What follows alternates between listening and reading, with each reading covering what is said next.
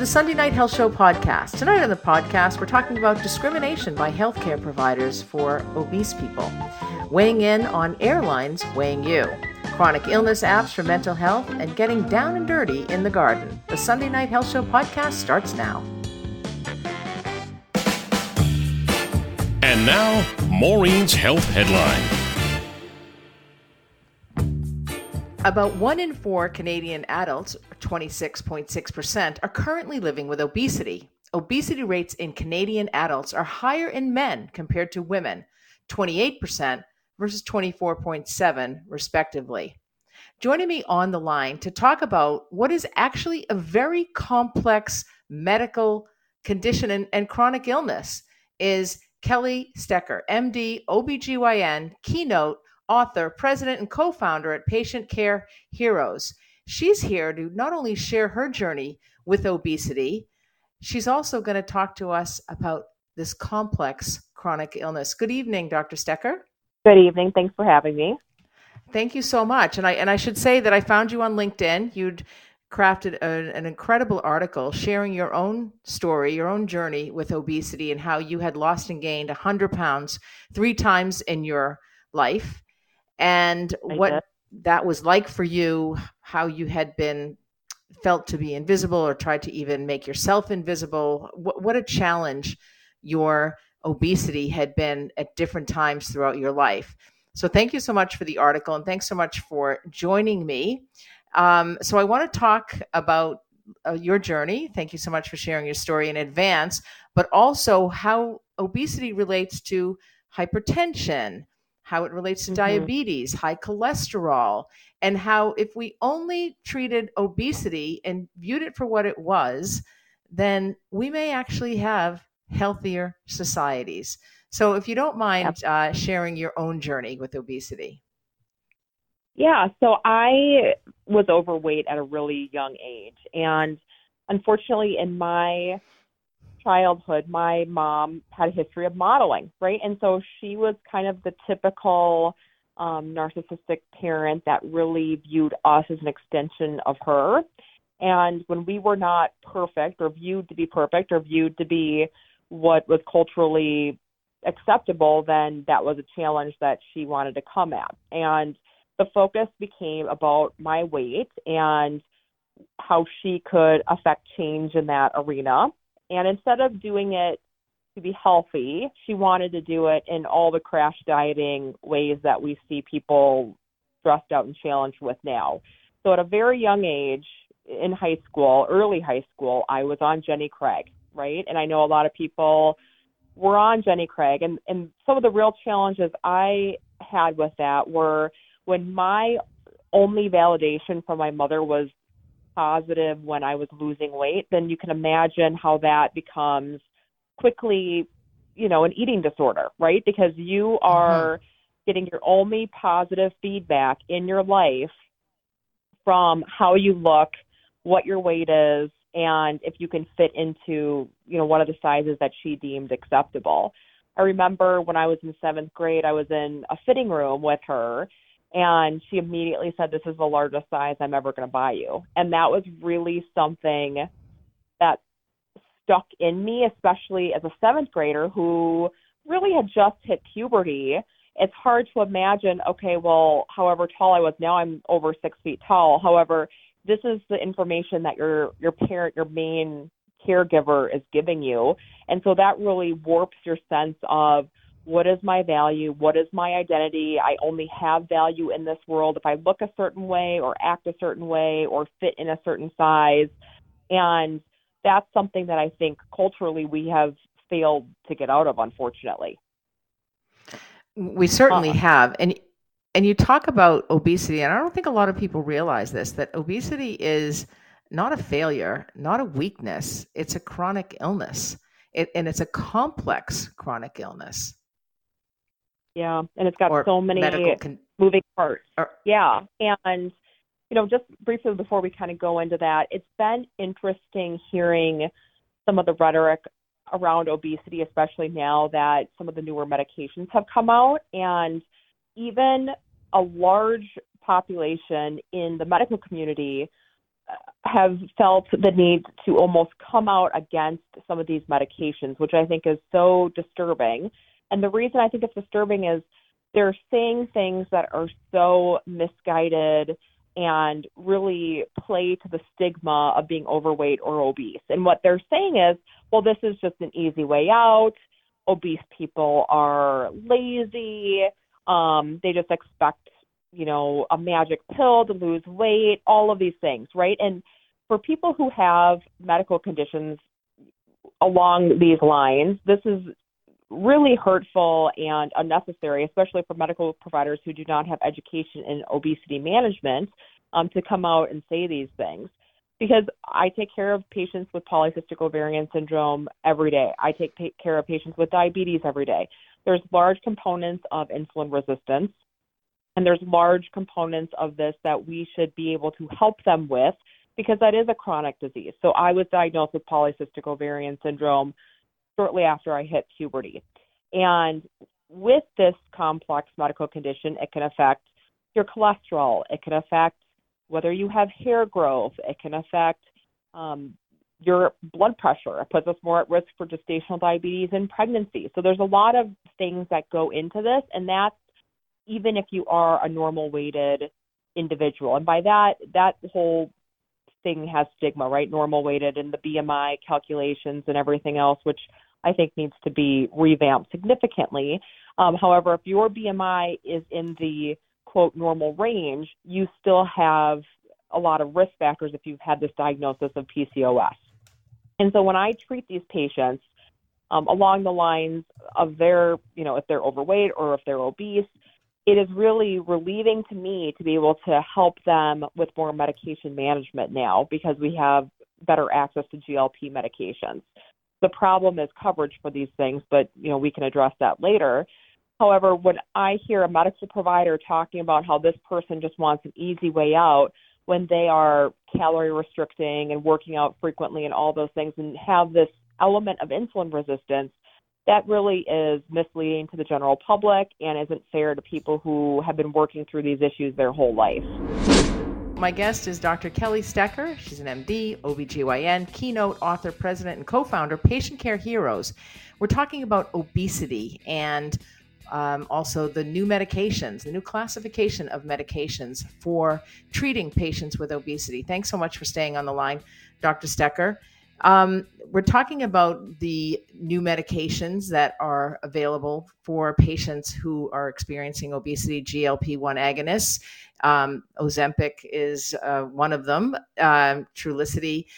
People are, we, we're hearing of people being prescribed these and having fast weight loss and almost inappropriate weight loss. And, and yet we're also hearing of this discrimination against people with obesity. Um, tell me a little bit about that. Yeah, I think this really gets into the weeds of the ethics of medicine and basically who has access to appropriate care, who has access to medication. And in the United States, we really do a poor job giving access to people who really are in need. And I'm sure everyone has read the dilemma over insulin and being able to afford insulin here. And thankfully, the U.S. government has gotten involved in managing that crisis.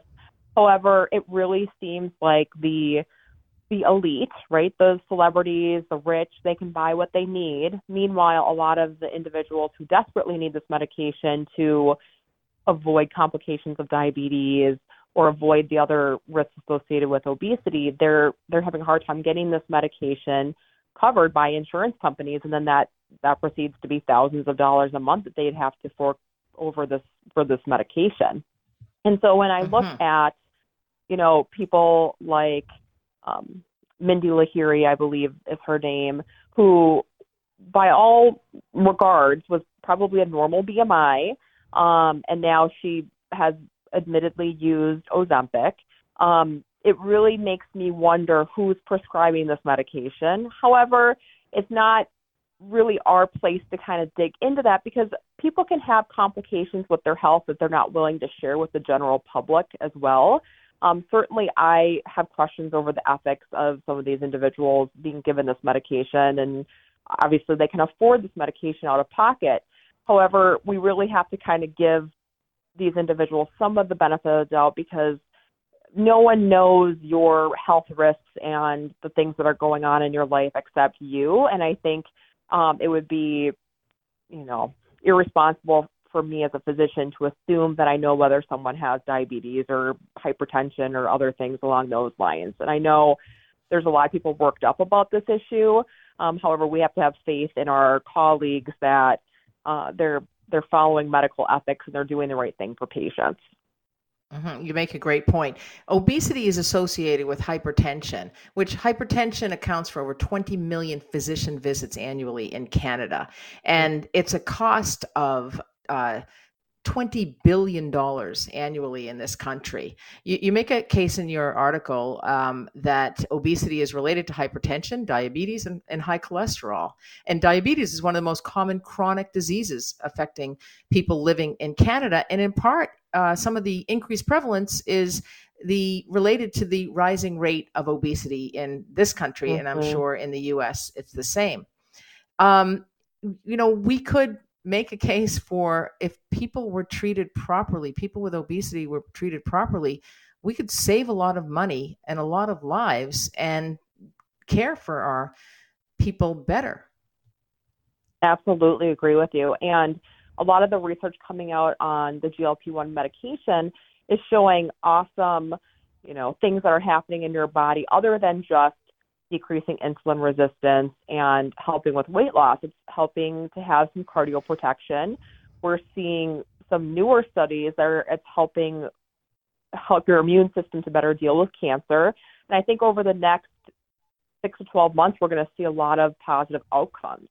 Um, the thing that I personally have heard from my patients is it decreases the chatter of needing the food or stressing about food. And I don't know if you've ever experienced this, but people who are on a diet, whether they're 10 or they're 70, you become a little bit preoccupied, we'll say, with food, right? You feel guilty if you eat the quote wrong thing. Um, there's a lot of shame that goes along with dieting as well. You get hard on yourself. For a lot of us, we're kind of an all or none kind of person who we're 100% on the bandwagon or we're totally off. And so a lot of that is dramatically decreased with the GLP 1 medications. And so there's going to be research into eating disorders, and there's already research into addiction with these medications as well. And when you add all that up, if we can just simply help people when they're starting this journey of obesity or even being overweight, we can prevent all of those other things from developing. And I think that should really be the main focus of our preventative care because if our healthcare systems are going to survive, which I know you're having shortages just like we are here in terms of physicians and nurses and everything else, but if our systems are going to be able to maintain the needs of the population, we really need to do a better job making sure that we're not making people sicker before we help them. I, absolutely, I couldn't agree with you more. And I've certainly heard from patients of mine who have been prescribed Ozempic that that chatter is gone in in their head. That constant obsession about food. That they it's the first time that they've eaten normally, or they feel like they've eaten normally, and um, that they're like other people. One one patient told me, um, and you know they feel better, have more energy, um, you know, look look younger and you know they mm-hmm. just have a little bit um, more joie de vivre. For those patients that i've seen who are obese who have obesity and um, who have been prescribed some of these new glp uh, 1 agonist medications so um, it's it's very interesting. I, I really appreciate you coming on the show. If if there's somebody out there listening and they have been struggling with weight and their doctor has been saying to them you know i need you to lose 10 pounds or 20 pounds i hear that a lot from patients. My doctor mm-hmm. said I need to lose 10 pounds when I think they need to lose 60 or 80. Um, mm-hmm. What would you say to them in terms of educating them to be an advocate for themselves? You know, that's such an interesting question. As someone who's seen, who's been in healthcare and has seen many doctors through my life, I remember the first time I had a doctor tell me I should lose weight, again, was kind of right after I had hit puberty. And having a physician or healthcare provider say that without any sort of guidance is a very daunting, mm-hmm. challenging um, whirlwind that it puts you into because you feel, okay, well, I'm a failure and I can't do basic things in my life correctly, right? Because uh, of course that's what a lot of us do. We blame ourselves for everything. Mm-hmm. Um, or at least that's a lot of the women that I talk to on a daily basis. Um, and so, you know, I think the the message is you're not alone, right? I think the big issue is we feel like we must be the biggest freak show alone person in the whole world and we're the only ones struggling with this. And I remember when I had lost 100 pounds in college and then eventually had gained that back and had kids and life and everything else, you feel even worse because you were at the top of the mountain. You got there. You got the, you know, the quote unquote, you know, BMI where you wanted to be. And then it's the slippery slope back. And that really shows the chronicity of the disease right? I was working out, I was doing what I could. Life happens, stress happens. There's a lot of factors that play a role. And yes, could I have eaten better in residency and medical school? Absolutely. Um, but this is a, a, a ongoing, lifelong challenge that people have. And so to feel not alone, that you're not some horrible, you know, person who's a failure and you're lazy and all these things that people are told, unfortunately, um, and that there is a community out there that you can find support. Because I think that when we are lacking connection and we're in this by ourselves, there's really no way to overcome these challenges. Mm-hmm. You make a great point that they need to be provided with some guidance, not just that information. Thank you so much, Dr. Stecker. I really appreciate you coming on the program. Thanks so much for having me.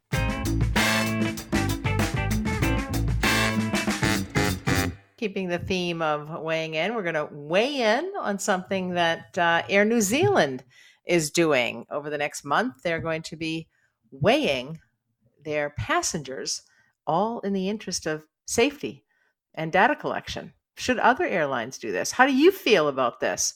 Would you want to weigh in at the gate? 1 399 9898. Let me know if you'd want to weigh in at the gate you know, but we have to look behind the sensationalized headlines as we often do in the media. This is actually a voluntary program and it's anonymous, but you know, people don't trust. So, anonymity, I mean, depends if you're a trusting person or not a trusting person. The airlines already weigh your luggage, the fuel, the food that's brought onto the plane, and the crew. So, why not weigh the passengers? Uh, the purpose of this it has been designed to calculate the average weight of passengers over the next month in the interest of safety so that planes can fly more efficiently. But a lot of people are clutching their pearls on this one, giving it a collective gasp. Who wants to weigh themselves, never mind in public, even though the number is not going to be shown on the scale, and nor will the airline people uh, have access to that number as well. Safety has nothing to do with discrimination. Safety, you know, it's all about uh, those planes flying in the safest manner possible. But privacy, you know, that's another issue as well. Some people might be horrified by this. Is a better option to add your weight online when you book your ticket. Who wants to do that? Nothing online can be erased. People don't even like to admit to their weight. They don't like to weigh themselves. I see that in my clinical practice where people just they they have an interest in losing weight, but they don't want to start with standing on the scale. And sometimes it's just uh, a measure. It's it's biofeedback in a sense, but it's not always accurate because your weight can change on the daily because of water weight, whether you've been constipated or not, so whether you've had a bowel movement. So it can change three to four pounds between days of the week. And you know, weight carries a lot of baggage and a lot of stigma still. You know, you can look at two people and think they might weigh the same, but they may not because of bone density, muscle mass. Have you been working out more? Muscle weighs more than fat. And then, of course, the water weight. Sometimes people retain fluid. But your size can affect a lot of things in your life. It can affect how much you get paid. the quality of your health care, because as we heard in the previous segment, there can be discrimination. People who make more money get better access to health care. Sometimes health care is for the ultra rich and the elite, even in a country like Canada. It depends on who you know, access to health care, the geographical area in which you live, demographics, color, creed. There's so much that it depends on. That weight is a very loaded and heavy subject. So, with so much on the line, it's no wonder that stepping onto the scale can bring up a lot of emotion because this is just such such an issue for people how much they weigh because of course there is a stigma there is associated self-esteem issues this can trigger people to feel badly about themselves. It can feel like judgment day and they're going to get ready to go on a fabulous trip and all of a sudden they have to weigh themselves. They can feel pretty badly get pretty deflated. They're testing this particular um, pro- program on the 17 hour flight from uh, from New Zealand to New York City. It's 17 hours anyway. I imagine you'd lose some weight on that trip. But how often do you weigh yourself? It got me thinking about that. How do you feel about this? Give me a call or text. The number is 1 877 399 9898. 1 877 399 9898. Do not weigh yourself because you're afraid of what the number is. And you know what? It doesn't mean if your number is high that you're necessarily unhealthy or higher than what you want it to be, that you're unhealthy. Oftentimes people gain weight in midlife. It can be associated with less movement, less running around, um, and apathy. Uh, I heard somebody say that they felt that they had gained weight in their marriage because they had become complacent. They didn't feel like they had to look good for their spouse anymore. Has that ever happened to you? Have you thought that or felt that your spouse wasn't taking the interest or the time in themselves? But there may be reasons to stop weighing yourselves as well because your self worth can be affected, especially if you weigh yourself every day or regularly it can harm your self confidence because it can almost create this false narrative of my self worth is conditional. It's conditional on the number that I see on the scale. Do you feel that way? Do you feel like you're good or bad based on that number that you see? Has that number gone up through the pandemic? It's gone up a for a lot of people. A lot of people gained the COVID 19 pounds, that is. But you know, so this is something that, you know, it is important. It's important to know numbers. And I've talked about that in the past. And, um, but before we go into that, I'm going to take our caller. Hello. We have a caller on the line. Hi there. Hi, how are you? Yep. I'm good. You're, you're still my favorite talk show host. Aw, that's that's so nice of you to say, Dawn. um, anyway, um, I like women with a little extra weight on them. I don't like the anorexic ones. I think, I, and I'm in the boat with most guys. But anyway, so that oh Zantac, I don't think it works because it, you only lo- lose like 12 pounds, and then if you stop taking it, you gain it back, and it's a pharmaceutical drug and all the rest of that stuff. What uh, are you talking about? Seen, sorry, did you say Ozempic? Yeah, Ozempic. Yeah, sorry, I mispronounced Ozempic. it. Inten- That's okay. Intentionally.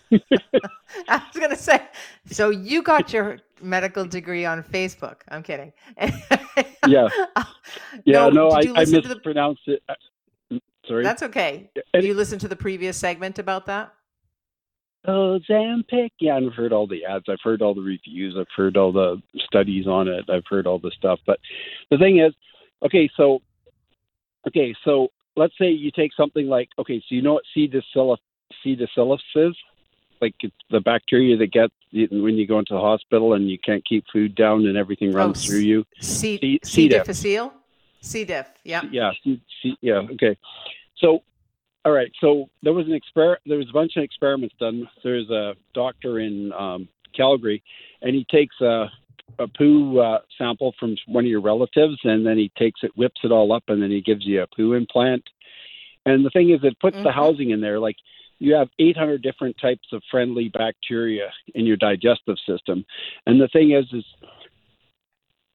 it, I've got too many thoughts going at the same time. But anyway, so when they put that in there, the the whole, the whole thing is you're you're putting the whole community in there at once. You're installing like a city, and that's why it works because because the you, you can try you know this bacteria and that bacteria, but the fact is your mood, your emotions, everything is run by bacteria, and like there's whole right, but groups of people.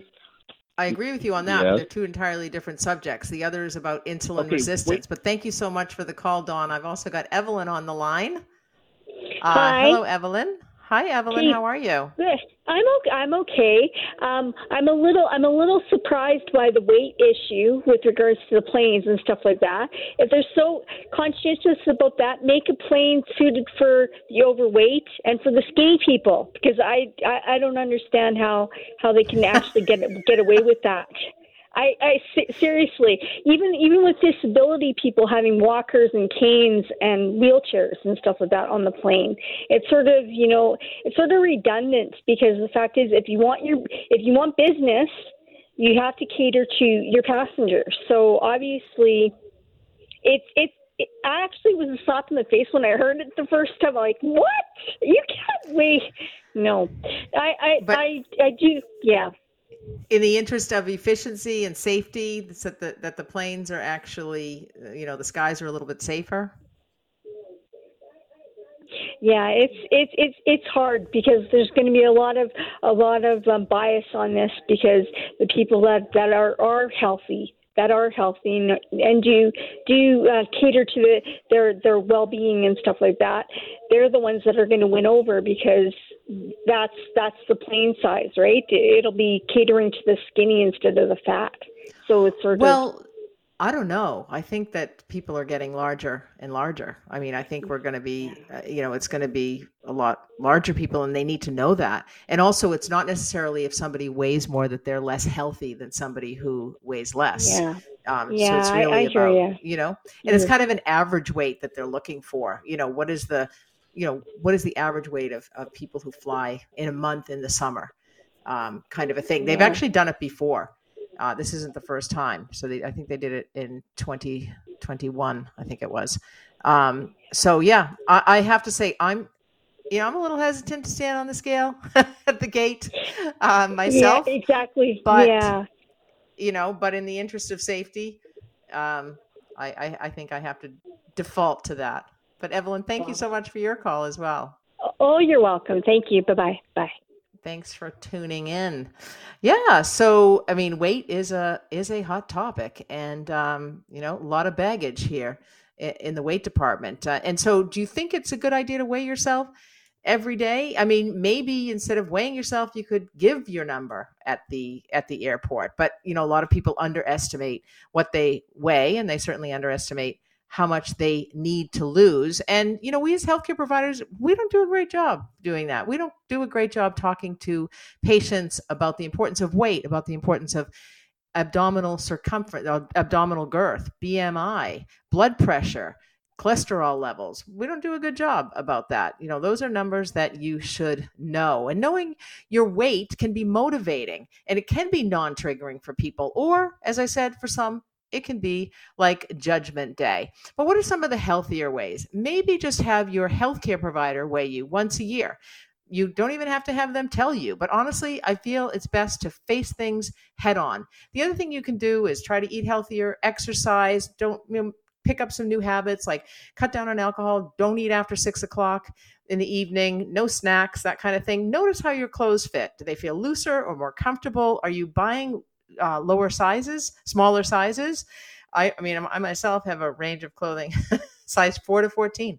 Um, do they feel looser or more comfortable, your clothing? And, you know, how do you feel physically? Do you feel more energetic? Are you more productive? Do you feel lighter? Are you lighter in your step? Do you wake up feeling refreshed? if you're feeling better and more energetic as a result of eating nutritious foods, working out, and taking care of yourself, that's more than enough reassurance that you're on the right path. And it may not be a triggering event if you go to the airport and are asked to stand on a scale.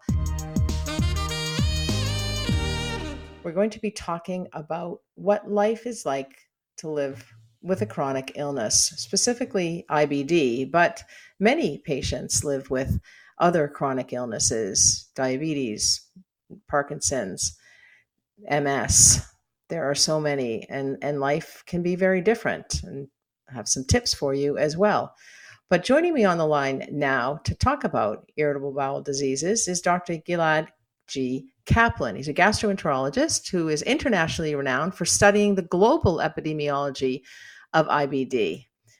Good evening, Dr. Kaplan. Good evening, Maureen. Thank you so much for having me on, on the show tonight.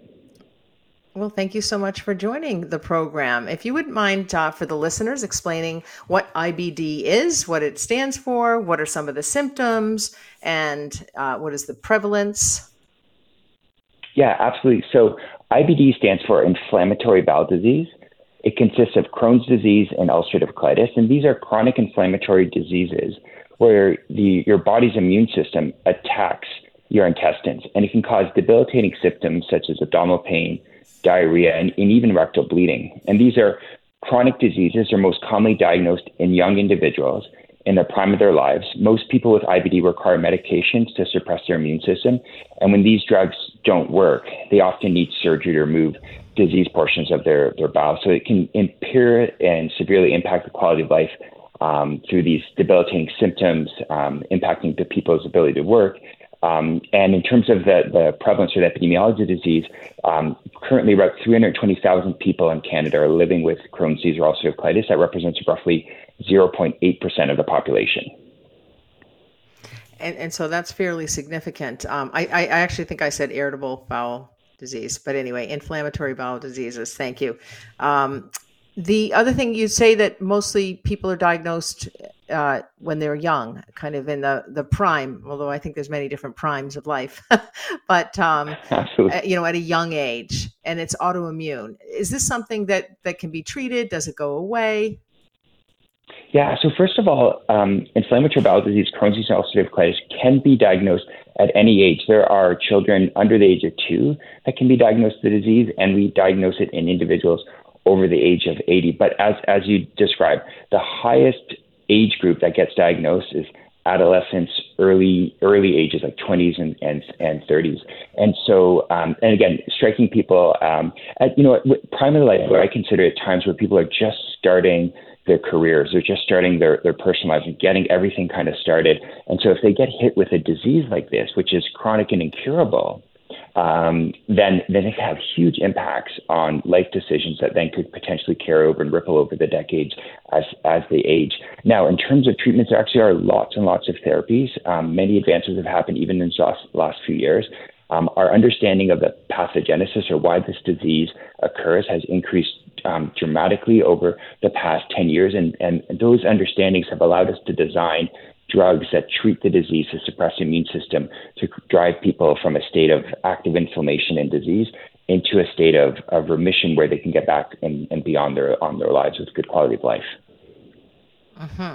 And, you know, this is difficult for parents because parents are obviously raising young children, adolescents, they're launching kids. It's difficult to launch kids these days, especially after the pandemic, what we've been through with the pandemic. So, this not only worries, and of course, no one ever wants their child, no matter what age they are, to be sick, but this is something that can be a burden for people in their 50s and 60s who are looking um, to retire. They're looking, you know, to towards an empty nest, and and that may not be the case if something like uh, Crohn's disease, you know, stops a person, uh, you know, as they're being launched or as they're getting their career. They may not be able to work. The symptoms that you describe sound very debilitating and may have other implications.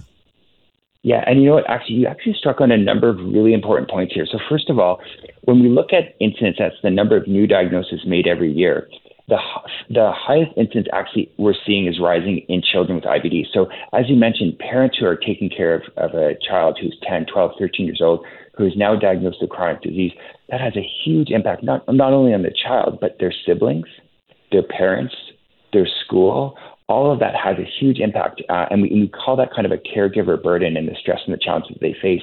And here's another really interesting thing from our, our the report that we, we published it's not just children that are, are, are being affected by this, but people who are, are diagnosed 10, 20 years ago, they're aging. Um, we're actually finding that seniors with inflammatory bowel disease is the fastest growing demographic with inflammatory bowel disease. And the reason why that is, is because we still make new diagnoses in individuals over the age of 65. But also, people are, are getting older. Somebody who was diagnosed with Crohn's disease in their 30s in the 1990s will be in their 70s in 2030. And what that means is when, as a gastroenterologist, I'm trying, trying to take care of somebody with inflammatory bowel disease, it's a very difficult disease to diagnose and to manage.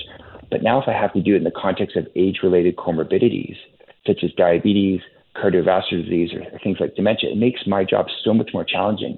And to bring it back to the caregiver burden piece, which you, which you raised, so imagine somebody in their in their 40s or 50s, and their parent has inflammatory bowel disease. So not only managing, thinking about the, the, the parent that's dealing with the child, but now we're starting to see aging people with inflammatory bowel disease where we're seeing a caregiver burden to their their older children caring for their their parents. And you know, if you get diagnosed or have debilitating inflammatory bowel disease as a senior and you have diarrhea, rectal bleeding, that might be the difference between being able to live in your home independently and having to have um, home care or even potentially being put in a nursing home. So this has a huge impact, impact on, on all spectrums of, of ages across the, the spectrum of ages. Absolutely. And it does pose a financial burden, I would imagine, as well for families, not only for the patient, but uh, also for their um, their children uh, as well. Yeah. Um, well, you know, absolutely. And, and impact fact, their life. Yeah, from a financial perspective, um, so we, we launched the 2023 Crohn's and Colitis Canada's IBD Impact Report, and one of the big parts parts of that was to look at the, the, the financial impact of this disease to Canada, and we looked at it both from a healthcare system, a societal perspective, and the person living with inflammatory bowel disease. And our estimates show that from a healthcare system perspective, we spend about 3.3 billion dollars a year on managing inflammatory bowel disease, and, and that includes things like hospitalization, surgery, outpatient care, as well as the drugs that we use to treat the disease.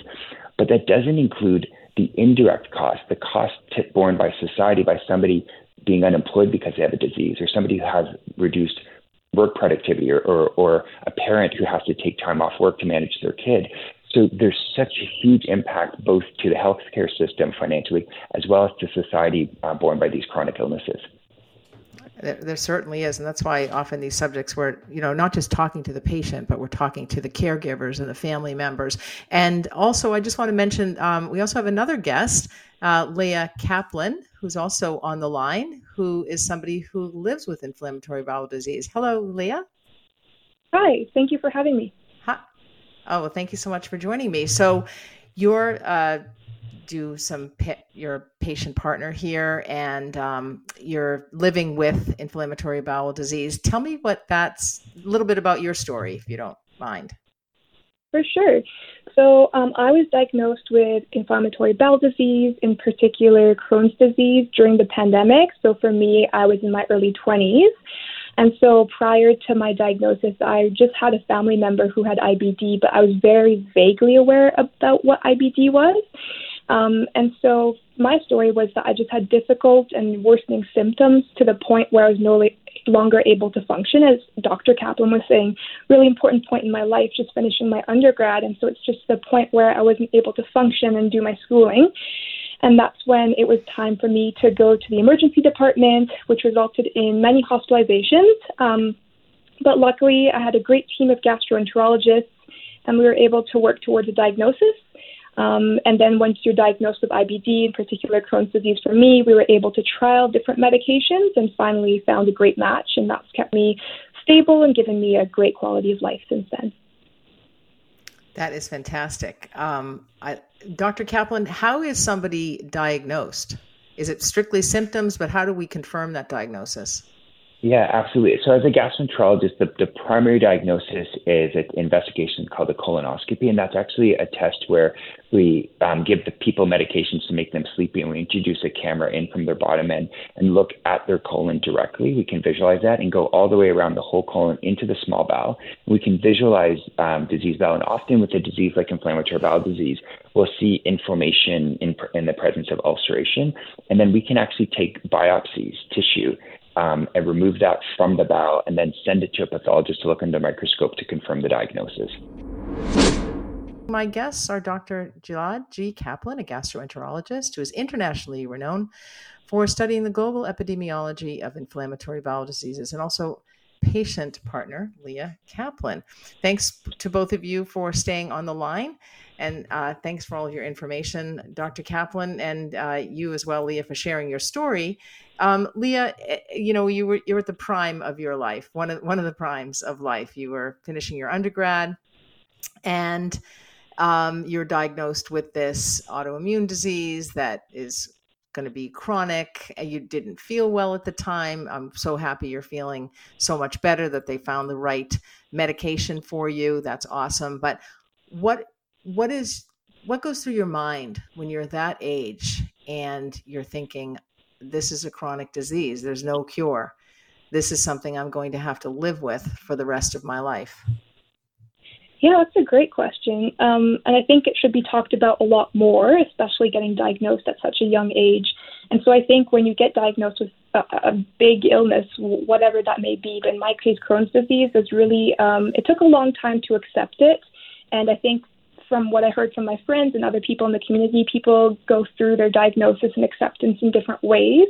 And for me, it just took me time to try and understand what was going on with me and finally just, you know, um, do some research, talk to my physicians, and just really work closely with the teams that were taking care of me and just trying to make the best of it. And for me, that meant, you know, sticking very closely to my treatments, working closely with my physicians, but also trying to take, um, a positive view on things and telling myself, okay, what can I do to make my experience a little bit better and how can I help my community? And that's kind of how I became involved in Crohn's and Colitis Canada's work and just in uh, trying to advocate for IBD patients in general. That's that's fantastic work and um, wonderful. In you know, do you think people who live with chronic illnesses, do you think uh, it gets harder as the years go on? I'm not entirely sure. Uh, I still have quite a few years to, to go before I can come to a conclusion. But from my experiences, at least for IBD, I think in my experience, IBD is a very cyclical um, disease, as in you can go from flaring, which is when my symptoms are very active, to being in remission, such as right now, where I would say I live a totally normal life. So I'm not really sure what the future holds, but I just, um, you know, we have fantastic treatments out there, and I'm lucky that mine works, and that just keeps me, uh, yeah, having a really good quality of life. Well, I mean, if your positivity has anything to do with it, I think you'll be doing amazing all throughout, um, because it's just such a great attitude to have, uh, and and it's got to be so hard when you feel so great, and then you know it, it exacerbates, like many uh, medical conditions, like MS, for example, or or Parkinson's disease, or I mean, even diabetes. People who live um, with chronic conditions like diabetes and, and hypertension, where they're having to watch those numbers all the time. Dr. Kaplan, what do you hear from your patients, and and have there been advancements, enough advancements made in IBD as compared with other chronic illnesses like mental illness or Alzheimer's disease? We really haven't seen a tremendous amount of progress um, what what do you feel the future holds, and and do you feel like we're making a lot of progress in IBD? Yeah, so I think we're making tremendous progress. Um, just this year alone, um, we've had a brand new therapy that's come to, to market, um, including if you go back um, five years, in the last five years, several other new therapies have been designed to treat Crohn's disease and ulcerative colitis.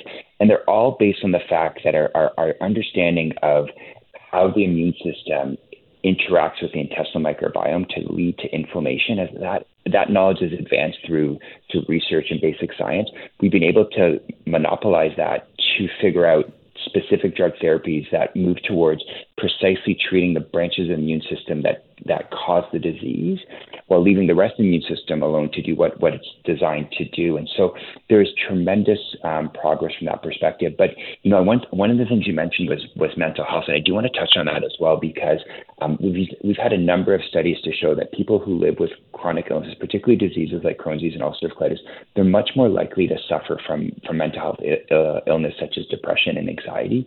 Um, and the, it's very important for gastroenterology clinics to recognize that so you can screen for that in your in your patients. And in fact, our inflammatory bowel disease clinic at the University of Calgary, we partner with mental health professionals, including having a counselor directly integrated into our clinic, because the problem is such is such a prevalent problem that we want to identify it and then connect people to the right people to get them their, their support.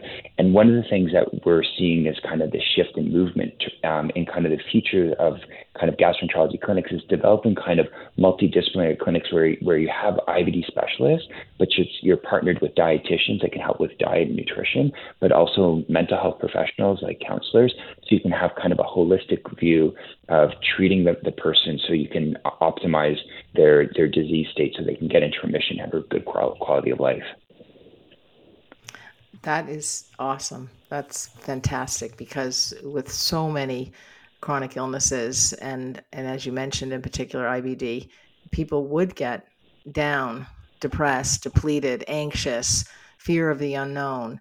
Um, you know, not just living between um, you know exacerbation and remission as well so i mean that is just so great to hear and so many other clinics in in other conditions need to be recognizing uh, the impact that it can have on mental health as well.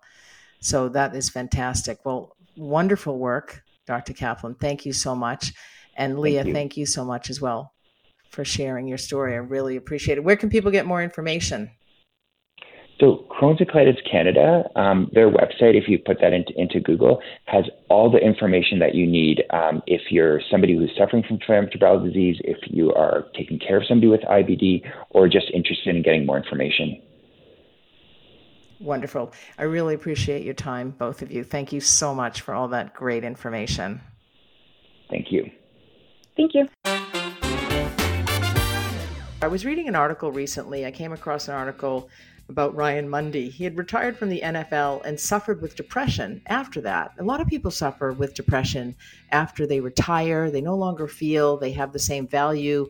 Um, they're not sure what to do with each day. And I imagine somebody who was in the NFL, who, who reached the upper echelon of sport, must have a quite feel quite a fall um, after leaving that. And and you know, it's not just as I said, people who have reached such high levels, but it's a lot of people who especially if your identity is tied up in your job or your identity is tied up in you know something that you love to do that you're no longer able to do for example so a lot of people might suffer from depression he talked about having developed a high tolerance for pain in the NFL, but he wasn't okay.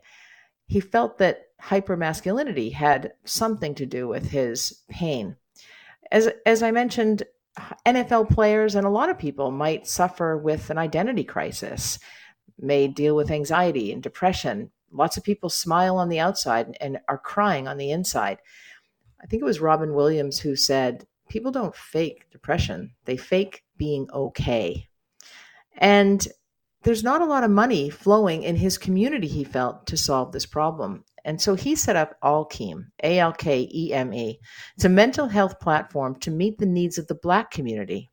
Oftentimes, the Black community doesn't have the same access to resources that uh, uh, white people do. And so he felt it was important to find culturally intelligent care. And in his research, he found that less than 4% of psychiatrists were Black, and which is so significant. And a lot of people who don't have jobs don't have any insurance. Even people who have insurance don't have good enough insurance, especially in the US. He wanted to change deep rooted ideas about mental health. You know, so often, how often do you hear of somebody who suffered depression and you think, I never knew they had depression? Robin Williams is a good one to think of. Um, but you might have friends or family and you they fake being okay on the outside, but they're not okay on the inside. It's very important that we have culturally sensitive providers. And in fact, they are critical to treating depression. So I wanted to talk to you about some of the very best mental health apps. I, you know, I, I've heard of some of these in the in the past. You know, in if I'm listening to a podcast, I might hear somebody is sponsored by Headspace, for example, uh, or Talkspace. Those were two that I have heard of uh, many times over. And Headspace seems to be rated very high for mindfulness. Mindfulness is so important in life, not just in depression, but even before then. You know, it's actually important in relationship health. It's important for your job. It's important in dealing with children. Mindfulness has so many applications. It slows us down. It helps us to remember what is actually important in life. It helps you to catch your breath, relax your mind. And in fact, this particular app, Headspace, actually reports that you might feel 14% less stressed in about 10 days, ultimately leading to more joy in your life.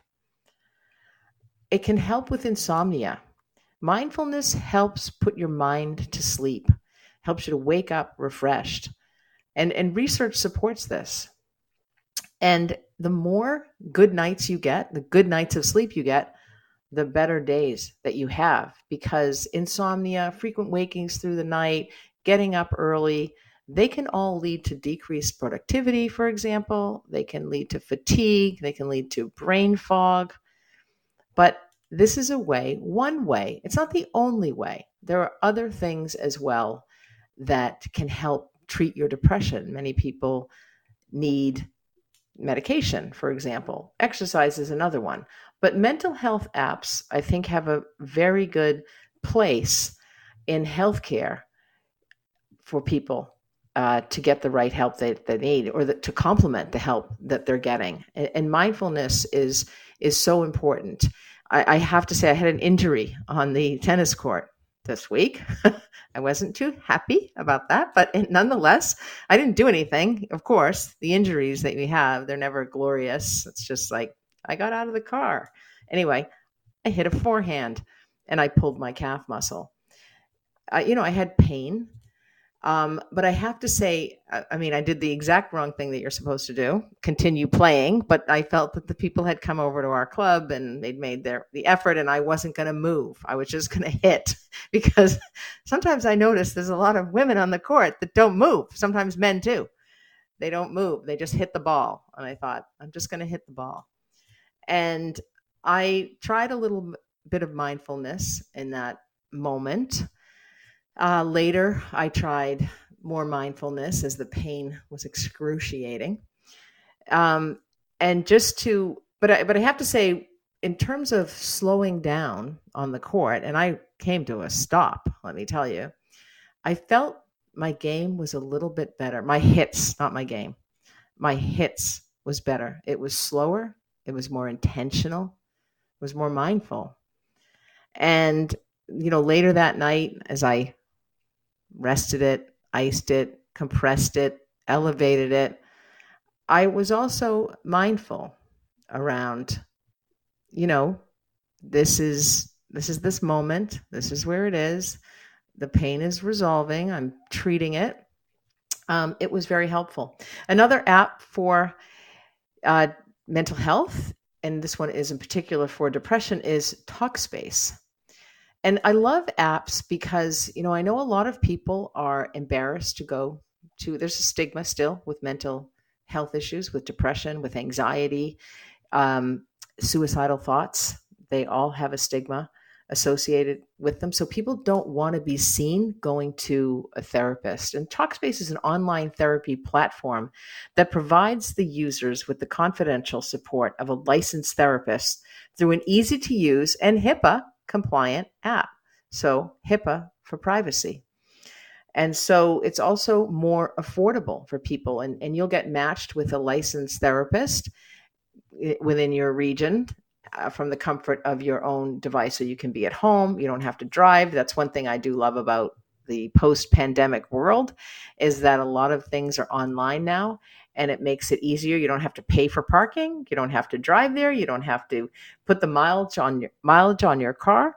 You don't have to you don't have as big of gas bills and you don't have to run in and potentially see your neighbor in in the office, which believe me has happened.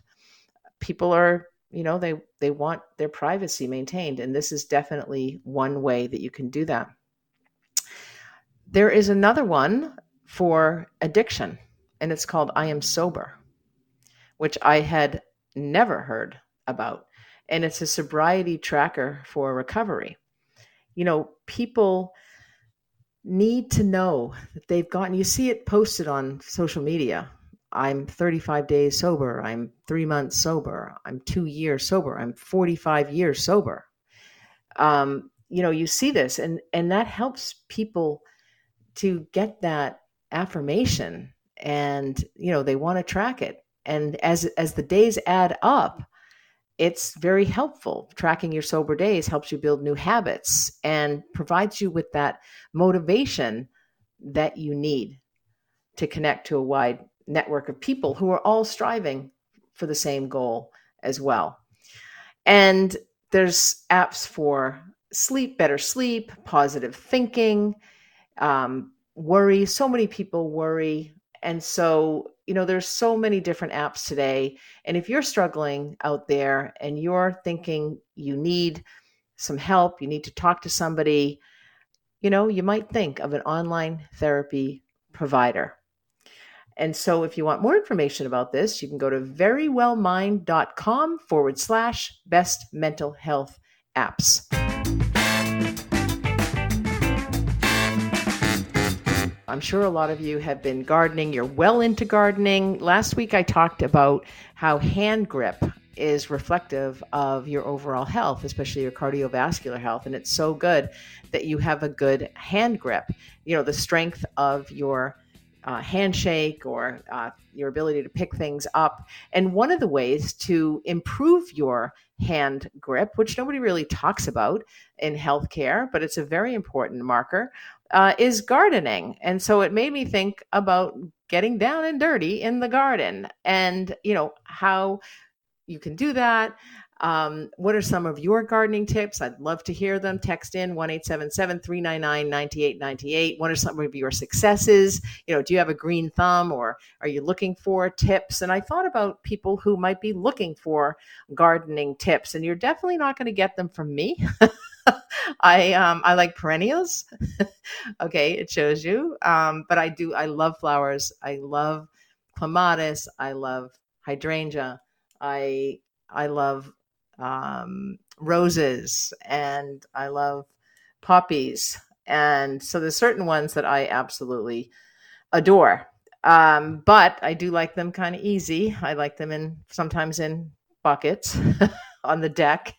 Um, but I do love lots of flowering happening. Not much of a uh, gardener in terms of vegetables. So, not my thing. We do the requisite tomatoes and, and lettuce and even forget to go and pick them um, once they have uh, grown. But, you know, we have a southwest exposure. It's pretty sunny. So, it's good for tomatoes. But really, you're not going to get too much gardening advice. From me, um, watering is key, but sometimes we have those water restrictions. You might have those as well where you live, and so that can make gardening a, a challenge. And summer's my favorite time, but you know, it's obviously getting going in the spring is good. Um, you know, bringing things in. This is a cost-effective way. Bringing some things in from the from one year, um, bringing them in. A neighbor told me about this, and um, save them over the winter, and you can replant them or bring them back out to the window boxes the next year. So, saving you a trip to the garden uh, center as well as um, saving a little money in your pocket. But, you know, there's other ways that you can get some great advice for gardening because there are gardening apps. Uh, there's a number of different ones, and sometimes they're available only on Android. Um, but you know, so you have to go through your little list. But according to Sloan and Sons, gardenbenches.com blog, the best gardening apps. Um, one of them is Moon and Garden. I love this one because Moon and Garden, it's because it, it's just so unusual to my mind anyway, but maybe it's not unusual to yours. Moon and Garden helps you track the phases of the moon phases and the planting times for different crops. It's based on the idea that the moon is biodynamic and can affect your crop success, which I think it probably can. I think a lot affects your crop success. And the, the app also has a built in planner to track what needs to be done in your garden and when. And so you can store all of your gardening notes. I'm not somebody who puts anything in a notebook anymore. I, I'm all online, all my notes, everything. Um, Leaf Snap is another one. And so this helps you to determine if something is a plant or an invasive weed. And you know, I looked up some of these apps, checked them out, and some of them hadn't had posts for a while. So it's not like it's they're all very recent, but a lot of them have a lot of information. Just because they haven't posted in a while doesn't mean that there's not value there. Um, Garden Tags, I think, was one that hadn't posted in a little while, but on this, it's a social media platform for gardeners, and you can follow other gardeners, see what plants they're growing, get advice and you know it is a great forum but i did notice that they hadn't really um, posted in a while. Uh, grow it! exclamation point helps you track your plants in your garden and you can add photos and notes and even ask questions to the community. It has a built-in plant encyclopedia and so you can learn more about plants in your garden. I mean some people just say that they're just hopeless in terms of, of gardening. A lot of people retire, and that's the expectation is that you retire, you need to garden. it's just not something I'm looking forward to for my retirement. anyway, because I feel like I've gardened already. Um, I'm gardening now. I mean, I, I like the balance of, of what I do in terms of work and sport and gardening. And, and I really can't see giving up work and focusing on gardening myself, but maybe that's different. Um, maybe it's a you're having a different thought and you're just desperate to spend all of your time in the garden. And I certainly know a lot of people who spend a lot of time in the garden, and um, to each his own, I say. Um, another one that I thought was pretty good was Gardenize, and it helps you plant plan and manage your garden. You can track your plants and again, the notes and that kind of thing. Um, My Soil is another one as well. And so it has some tips on how you can actually get the best soil and what fertilizers that you can use and helps you to test and manage your soil. So and, and if these apps don't work, I'm sure that there are other apps out there, but it's just a good thing to understand and to know that um, you know apps are you know so helpful. There's so much information and pertinent information and information that you might need. Um, i mentioned gardenize did i? It helps you plan and, and manage your garden um, which is good and the garden plan pro and that's a very comprehensive gardening app. And again helps you to plan and design your garden and keep tra- keeping track of your plants and garden tasks. I have a sense that a lot of people have a green thumb, they've been gardening for a long time. You know, there, there's such satisfaction when I do remember to bring the lettuce in from the outside, you know, when you think I've grown this in my garden, this is fantastic versus picking it up at the at the supermarket. You know, there's just so much more satisfaction. And then getting out there, being with Mother Nature, being with the earth, you know, it, it helps to make your home look beautiful, having a beautiful garden um, you know, I know that sometimes I'll drive by houses and I'll just think if I could just trim away at that garden and you know expose the ground to some sun um, because some people can let their gardens overgrow they can let their yards overgrow or they're not um, cutting their lawns that kind of a thing. But you know it's nice to have that garden pride if you will. It, you know it does relate to home ownership. And even if you don't have a home, if you have a deck, if you have an apartment, you have a little bit of outdoor space, that's all you need. It's wonderful to plant uh, pots and herbs. And, you know, there's lots of different um, styles of like wooden gardens for herbs and vegetables that you can have on a deck. Um, and so it, you don't necessarily have to have a home in order to experience the joy and the beauty of uh, gardening, and um, because you can just have your own little garden. Um, or there's also community gardens as well. And, you know, that might be a nice way to actually meet people, meet new people, is to go to the community garden. Um, or you might want to take a, if you've never gardened before, you might want to take a course. You can probably take an online course for gardening basics and and then get into the pests and the plant diseases because you know garden isn't all flowers and roses. Doesn't always come up roses. Um, you there's certain bugs, slugs that can in, can get into the garden, and things can be eaten. And you know, depending on where you live, deer can also come and eat your vegetables that kind of a thing. But there's so much to learn about the soil, the fertilizing, the composting, mulching, air and watering, basically pruning. That's something else that a lot of people don't know. And you know, I was fortunate; I was taught how to prune by an older neighbor when I was quite young. And, um, you know, it's a skill that I'm still quite proud of. You know, I may not be a great gardener, but boy, can I prune. Thanks for listening to the Sunday Night Health Show podcast. You can subscribe, rate, or review on your favorite podcast app. And if you've got a question about your health, the nurse is always in. So email me, nursetalk at hotmail.com, and I just might answer your question, anonymously, of course, on next week's show. For now, have a happy and healthy week.